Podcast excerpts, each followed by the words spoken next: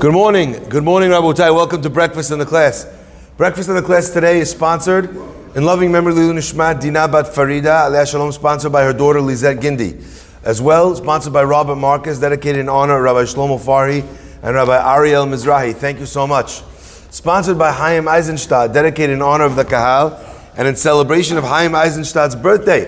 Happy birthday, Mihaila. Breakfast in the Class is also dedicated in loving memory of Coach Jan and his daughter Megan Sandusky, sponsored by Maurice and Mickey Terzi. Also dedicated in honor of Bobby Shamsian, Eliyahu Ben Sion Louisa, by his wife Alyssa and his baby girl Maya, in celebration of his birthday. May it be a year filled with revealed blessings and lots of light from Hashem. Dedicated in loving memory of Albert S. Cohen, Alav Shalom Lilu Nishmat, Avram Ben Farida, sponsored by his grandson Morris Franco, and as well the week of Kobru, sponsored by David E. Ash in honor of you and your substantial capacity to do good today and every day. Hazaku Baruch. Okay, let's get started. My friends, our parasha begins with the words Ele Toldo. These are the generations. Abraham Ulid et Yitzchak. Abraham gave birth to Yitzchak. And the rabbis tell us actually, what is this statement? Why is this statement coming into play? That Abraham gave birth to Yitzhak. Rashi brings down the line from the Chachamim which says as follows. Shehayu hador, the scoffers of the generation were saying, oh, okay, right, Sarah became pregnant from Avram. Avram's 100 years old, right? He became, she became pregnant from uh, Avimelech. The kid is not even Avraham's. The kid belongs to Avimelech. Some of you may have heard of Avimelech's hit song, "The Kid Is Not My Son." Either way, the Abraham Avimelech comes forward, eh, and you know, and, and he gives all of these uh, animals to and gifts to Abraham Avinu. Do we remember why? Do you remember why Abraham gave all these gifts to Abraham Avinu? Now, it's so important to understand because this is such a classic rule when it comes to your local Orthodox letz. Let me explain what I mean with this idea, and hopefully uh, you'll find this as uh, powerful as I did. You know, our rabbis tell us that God ensured that Yitzhak would look like Abraham, but not a little bit. Identical to Abraham. They look like twins, Yani. Why? To remove all doubt, because the scoffers were saying Yitzhak is the son of Avimelech. Okay? That's uh, the, the, the, what, the Gemara, what the Gemara tells us. The problem is that once, three problems. Avimelech had to pay a fortune to Abraham Avinu, and Abraham Avinu had to pray for him. Because when he took Sarai Imenu, right? Sarai Imenu, all of a sudden everyone in, the, in Avimelech's kingdom, his whole palace, all the staff, everyone, they couldn't go to the bathroom anymore. They became akara. They were in tremendous pain. And he realized who he was. God appears to Avimelech and he tells him, Give back this woman, otherwise, uh, you, you're going to remain stricken forever. He comes to Avraham, he begs him, he gives him all these gifts. He says, Please pray for me. This was a very famous incident. Problem number one. Problem number two, Rabotai. When did Avraham, when did the story of Avimelech take place? The story of Avimelech took place uh, in the store at, uh, at the time, okay, and this is fascinating. This is after Ishmael is born. So we know Abraham is capable of having children. Number, right, second part two to this second problem. Okay? This story of Avimelech, the night Avimelech took Sarai Imenu, how long before Yitzhak was born was that? Let's go, let's make the cheshbon. When did I God, when Abraham prayed for Avimelech, not only did God remember Avimelech, but also in the aftermath of that, when what happened? V'Hashem pakad Sarah. God remembered Sarah Imenu as well. That day was on Rosh Hashanah. That's why we read that on Rosh Hashanah, right? We read that God remembered Sarah Imenu. He opened up her womb again that she should be able to have children. Okay? Then the Malachim come on what day? We know what day they came because they said on this day you're going to have a son next year. What day is Yitzhak born? Pesach. That means from Pesach when he was born, the Pesach prior, the Malachim came. Before that, on Rosh Hashanah is the story of Avimelech. That's a year and a half before Yitzhak is born. How do we need a this is Judge Judy? We need a paternity test to be able to decide who the father is? Jerry, Jerry. That what's happening over here? It's a year and a half before. What is with these letzanim? Makes no sense. Okay? Not only that, okay? Not only that, my friends. There's one other big question that we are all aware of. The Pasuk says, Henika banim Sarah. On the day that they made this big party for Yitzhak, for the birth of Yitzhak, all the ladies in the area, they brought their children to Sarah Imenu, and Sarah was nursing not just Yitzhak, all the other babies as well. So they were all able to see that this woman was now capable of fulfilling the processes that are required to not only, behave, to, not only to have a child, but to sustain one. Why did God need the miracle of Yitzhak looking like Avraham if he had all these proofs that the Letzaneh Hador were wrong? That these scoffers, these jokers, these cynics, why do we need to prove them wrong? Why did they need this last pièce de résistance? Probably said it wrong because I'm not French. Almost? How do we say it right? Pièce de résistance. Okay. I feel like I need to eat some cheese now. Okay. Where's my baguette? Okay. My friends, listen to this. This is amazing. Rabbi Galinsky writes, he quotes a pasuk. The pasuk says, Garesh letz v'yese madon. Banish the letz, the scoffer, and the fights will cease. Banish the cynic, okay? and there will be no more din v'kalon, embarrassment, judgment. What does that mean? He says, let's go back in time to the very first Avon. The snake takes Chava, he pushes her into the tree. And he says to the woman, he says, Look, you see, nothing happened to you. The whole thing is a joke.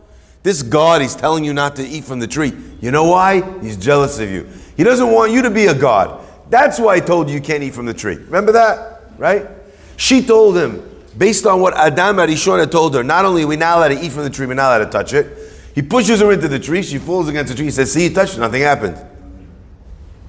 That's a litz, that's a scoffer. Because, one second, hold on. God had said on the day, according to what she thought, on the day you eat from it, but she thought also touch from it, you're going to die. Stanna, tell the snake, you, you, you're right, you pushed me into the tree. Nothing happened, but he didn't say the second you touch it. He said that day. Come back tomorrow at this time and we'll have a feast. We'll have Etz Hadat infused omelets. Right? We're, she doesn't wait. Not only that, you want to tell me it's the same thing if you ate of your own free will? If someone shoved you against the tree against your will? That's the halakha by all sins. What happens if so? We know if someone, uh, you know, uh, kills somebody else, they could get the death penalty. How about if I take your hand, hold it on a gun, pull the trigger while you're holding it, I effectively force you to kill some. No one's going to think that you get the death penalty. Why would she think she got a death penalty for the snake pushing her into the tree? And how could she possibly deduce anything logical from it? This is the most obvious question in the world. My friends, the answer is such is the power of a letz, of letzanut. The power is we take all logic and you throw it out the window. Eh, what is that? The rabbi said it ridiculous. The Shabbat ridiculous. This guy, black hat, mahmir. A lot of words we could use to throw a guy off a cliff. And you know what? Once the guy uses the dismissive language, you're able to reject, to throw out your own powers of deduction, your own powers of understanding in ascertaining what that means. The most powerful thing in the world is litzanut. You make fun of something. You look at today, I mean, it's unbelievable. On, on television stations, when they, the way that they mock, the way that they mock uh, uh, the, the, the president, the way they mock elements of society, the way that they mock, and you're trying to have a normal conversation about whether or not this is correct or incorrect, and they're just rip, just joking and you know, and immediately the whole concept of being able to work something out logically is out the window. You ever try and have a conversation with someone who's cynical about something? It's never going to work. But why won't it work? It's just not going to work. Why? But how do you know it's not going to? I tried it already. But that's completely different. You tried it with a different industry in a different market. It's not going to. When a guy is set in that cynical mindset, there's nothing in the world that could change him. What's the only thing that will be able to change him? Is if Yitzchak Avinu looks like a photocopy of Avraham Avinu, all the dates not working, all the svarot, all the ideas, all the proofs, Sarai man who's feeding all the babies in the neighborhood, right? It's nothing's enough. So HaKadosh Baruch Hu needs to go to the extra mile until, you know, Garesh Letz. My friends, there's two parts to this idea of banishing a letz, of banishing someone who's a scoffer. One element is you have a guy like that in the community.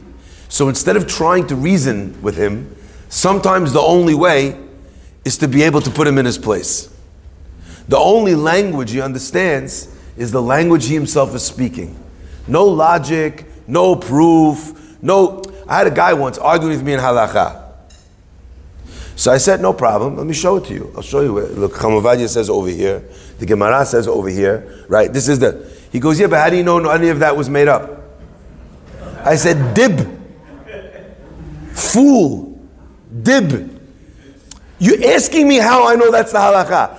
I'm showing it to you in the books that dictate halakha, and you're asking me how I know that that's not made up. Maybe it's made up, but then there's no halakha. Do you understand? So how do you deal with someone like that? How do you deal with someone who's being a cynic or a scoffer? And it's not just about issues of religion. It's not just about issues of religion. How about in the family? How about in the fa- within family units? You know, so you're telling someone, "I'm making this. You know, I'm, i decided to do this. Oh, you owe, you owe. You know what? That, go, do it. You always, you always favor the, the oldest. Have, have you had this ever? You, you just like, you just like the oldest kid the best. You just like her the best. Oh, she's she's a daddy's girl. You always side with her, right? Happens. Families get torn apart over these things. And you say, What do you mean, honey? What do you mean? Do you remember when I gave you this and I bought you that and I set you up like this and I invested like this? Nothing works. So, what is someone supposed to do? What do you do with that? Right? The kids argue with you. Your wife is telling you, you don't love me. How do you know? Because you, if you did, you would do. But what about this and this and this and this and this and this and this? Don't even bother. The modality of litzanut. You don't have to be a scoffer to enter into the scoffer's airspace. Sometimes that's the mindset that somebody's in. Recognize that at that stage, logic is not helpful. And what do you do to respond to that? Either you're going to show them Abraham photocopy Isaac, Shalom Israel, or if you're not going to have that, don't even engage. Just walk away. I, I, looked at the pasuk. I said, "Garesh, letz throw out the scoffer. Go try and throw out a scoffer." Sometimes the way Garesh letz you throw out a scoffer is by walking away yourself and leaving him behind by himself. Sometimes in an argument, when someone's in that mindset, the only way to, to have is to walk away. Shabbat Shalom, have a nice day. You know, maybe we'll talk about this when you're actually interested in having the conversation. My friends, sometimes a letz is not actually a willing participant in their own letzanut. I say that again. Sometimes a letz is not a willing participant in their own letzanut. Sometimes something makes a person a letz. And let me explain. I had someone once that suffered a very deep personal tragedy. I walked into the Shiva, I sit down, and one of the kids turns to me. He sees, what just I walked in, there's a room full of people. He goes, What do you got to say about this one, Rabbi?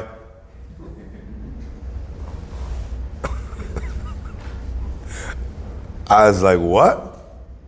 He goes, My father died young, nah, nah, nah, nah, big uh, Sadiq, big, uh, everyone loved him, big Baal What do you say about this one, huh? How you can explain this one? You got, you got an answer for this one? Shema Israel. Have a nice day. Can't do that. So I said to him, in as gentle a tone as I could, and as loving a tone as I could, I cannot answer your question. And he said, Why? Thinking I'm going to say, I don't know. I said, Because you're not asking a question. He's not asking a question. Let's say I had the answer. Let's say the answer was Douglas Adams, 42, meaning of the universe. Google. I gave him the answer. Whatever the answer was, I don't know. I tapped into God. I know the answer. The answer is because he, I don't know, killed somebody when he was young. I don't know. I had an answer. Is the kid going to feel better? You attack someone like that when the rabbi just walks into the shiva. What are you doing? You're expressing pain. His pain made him a letz.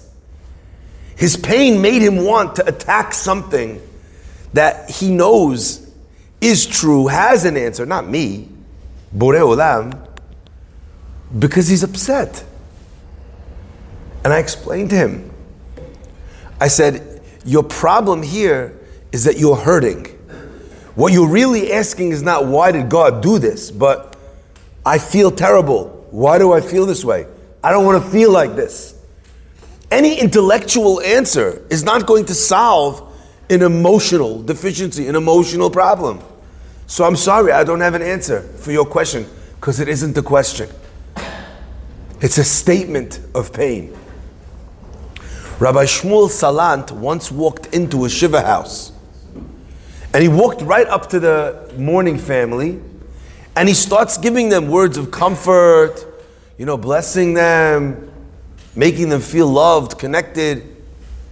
Someone afterwards came up to the rabbi. You always have people like this in every keilah. He goes, Rabbi, you know, you said you opened up to them, you started speaking. Doesn't the halacha say that you're not supposed to speak to the mourners before they speak to you? Shema Israel. Everybody's a posek, right? You know? He goes, this is the Rabbi Shmuel Salant. Rabbi Salant looks at this fella. Why is someone like that coming to you? They just want to, they want to get you. They want the gotcha moment. I got the rabbi, I got him. I was never so happy as the day he walked into a shiva house and saw the rabbi speak to the cup to the people first. Rabbi, doesn't it say in the halakha that you're not allowed to speak to the Rabbi Shmuel looked at him. He says, "Didn't you hear when I walked in how they were all crying out loud? Don't you think that those sobs speak at least as loudly as the words that halakha mandates you wait for?" They're all crying their eyes out. Hada's like, oh, they didn't say, they didn't say hello. Wait, wait. Majnun. But people sometimes get put into that letz, to that let situation. And you can't talk to them. And recognize that if you can't talk to the letz, what do you do? So I'm very fond of this. What is someone supposed to do when they have a letz in their nest? Not only letz on Judaism, like I say, could be letz on your love. Ah, you don't love me. Yeah, you always dig Yeah, oh, we're friends. Oh, oh, you, you're sorry. You're sorry. Okay, all right, all right. What are you supposed to do? I love this pasuk. The pasuk says, "Al tochach letz pen yisnaeka." Don't give rebuke to a letz. Maybe he's going to hate you for it. Hocheach lechacham and he will love you. Give tochacha to a wise man, and he'll love you. So I read this pasuk. I was like, this is supposed to be the smartest of all men. Shlomo You don't need to give tochacha to a chacham. the only guy you need to give tochacha to is the letz. So what are you telling me? Al tochach letz. Don't give tochacha to a scoffer because he's going to hate you. And I saw the most beautiful understanding. Shlomo HaMelech says, nah, don't give tochacha to a letz. That's not what he means. What he means is relate to the letz as if he's a chacham. Find the guy that needs that. Don't go to him, bash him, yell him, prove him. If you came to a wise person and you gave him tochacha because he did something that was wrong, wouldn't it be with the utmost humility? How do you speak to a chacham if, God forbid, the Chacham did something that you need, tell him he did wrong. Happens. And by the way, sometimes people are not trying to gotcha. Rabbi, I think maybe, how do we say it? I, th- I think, I'm not sure, but I think, right, it, with that, I know you didn't mean to, I know you probably, if you approach the letz that way, where you're not, the gloves are on, he's not backing down. Take the gloves off, give him the hug, like you said, Maurice, show him the love that he needs. Don't try to engage with him in big machlokot, in big, uh, you know, uh, uh, how do you call it, fights. I'll end with this. There was a fellow that came into the town of Brisk. He was a new general for the army, and he, he walked into the city, and on the very first day that he's appointed, had that the general, whatever, governor, he walks into the city, he says, The school is closing down in 30 days. I'm sure he gave all sorts of reasons why the yeshiva had to close. They were probably the classrooms were too cramped. Probably uh, they didn't learn enough uh, uh, Russian. I don't know what it was. Right? He gave a lot of different reasons. I'm sure. But bottom line, why is he closing the school? Because they have no, there's no love lost for the Jews. They're going to close the Jewish school down. They did it all over. Anyway, all the people from the community they got together. They went to the guy. They're going to do what they always do. What do they always do? What's the same move? Go bribe the guy. That's what it was like. It was they, they the decrees were there only in order that they should get the bribe. Anyway, the, the whole contingent comes in. They, you know, they look about the guy, they read up about the guy, they see his shoes, they see his house, they figure, you know what he needs? He needs a thousand rubles, the guy. That's what he needs. That's what's going to sway a guy of his stature with the bribe. They walk in and they tell him, look, you know, we understand the thing with the school, but please, if there's any way, you could look the other way. They're reaching in for the money. And before he sees them reaching for the money, he says, if you bribe me, I'm going to arrest you. You have 29 days now, your school's closing. The people come back. They'd never encountered this before in their town where the, where the people couldn't be bribed. It was always, anti Semitism was always about getting something in return. And that's how they, they operated. They ran to the rabbi. They said, Rabbi, we're not going to have a Jewish school. He says, Leave it to me. He, he said, Just tell me one thing. How much did he need to be bribed? So they said, A thousand. He says, Leave it to me. They said, Rabbi, he said if you come bribe, try to bribe him, he's going to put you in jail. Leave it to me. Next day, blazing hot day, sun high in the sky, midday, the rabbi comes, he knocks at the door. The general hears from his uh, assistant, the rabbi of the Jews is here to see you, the Brisker Rav. He goes to the door. Who's sitting there at the door on this blazing hot day with the sun up at the top of the sky? is the Brisker Rav schwitzing, sweating like you can't believe. Sweat running down his face. He's wearing a big fur hat, fur coat, gloves, a scarf, galoshes. Okay? The heat at the hottest day of the year. Anyway, he walks in and he makes a whole show. He takes off his hat, he takes off his coat, he takes off his gloves, he takes off his scarf, he takes off his galoshes. The rabbi's he's looking at the guy. Rabbi, he says, What's the matter with you? It's so hot outside. You're sweating like an animal. What's the. The rabbi says, Look, I have a grandma. You know, whenever she tells me something, she's always right. And my grandma told me that today it's going to be pouring rain, there's going to be a storm. And you know what? My grandma's always right. So I left the house this morning. I put on the, the hat and the coat and the thing. I don't want to get stuck outside, catch a cold, and die. So I'm dressed like this. The rabbi, the guy looks at the window, blue skies, blazing sun. He says, Rabbi, look, I don't I think your grandma let you down. He says, Look, my grandma's never wrong. Why don't we make a deal? Okay? If my grandma's right, you pay me 10 rubles. If my grandma's wrong, I'll pay you a thousand rubles. Hada looks at the sky. There's not a cloud in sight. It's uh, 95 degrees. The rabbi's predicting a snowstorm, you know. He says, okay, I'll take that bet. Anyway, he says, why'd you come uh, to speak to me? He goes, look, you know, uh, the school, uh, you know, it's an important thing to us. The, the guy, the, the man says, listen, Rabbi, there's nothing, my hands are tied. The rabbi says, look, okay, I understand. Look, I, I felt like I had to come ask you. he goes out. End of the day, sun sets, of course, not a drop of rain. The rabbi comes back to the man, knocks on the door. As soon as it's uh, nightfall, according to Rabbeinu Tam, the latest night uh, light night time, he comes in. The guy opens the door. He hands him a thousand rubles. The guy says to him, he says, "You don't have to give me, Rabbi. It was a joke. It was blazing hot sun. I didn't." He says, "Look, if if it had rained, would you have given me the 10 rubles? You would have felt like a dib. You would have sent it to me, right? The guy says, Yeah. He goes, Okay. So he goes, So if you would have paid me the 10, I got to pay you the 1,000. He gives him the 1,000 rubles. The guy puts it in his pocket. Puts in his pocket. The rabbi says, And please, help us out with the school. The next day, the decree is canceled. All it took was a clever way to get the money in his pocket. Once the money's in his pocket, it don't matter if it says bribe on the envelope, right? It don't matter. The whole mechanism of a bribe is that the person is favorable towards you because you gave him something. The guy tried to not take something. The rabbi was smart enough to figure out a way to give it to him without calling him that. You have someone in your family, in your life, that is cynical, that is a scoffer, that's not willing to listen. What do they need? They need love. They need acceptance. They need respect. But the problem, Maurice, is you go to the lit and you go, oh, come here. What do they do? Figure out a way to give him a hug, to give him a love, to give him a loan, to give him respect, and just write something else on the envelope. The minute a person does that, the letz his defenses, they fall.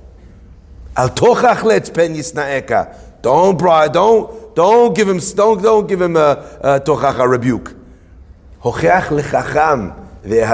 Figure out a way that he should feel like he's a chacham, and then he'll love you for it. May God bless us to figure out ways to work with all the difficult people in our life. Baruch Adonai Le'olam.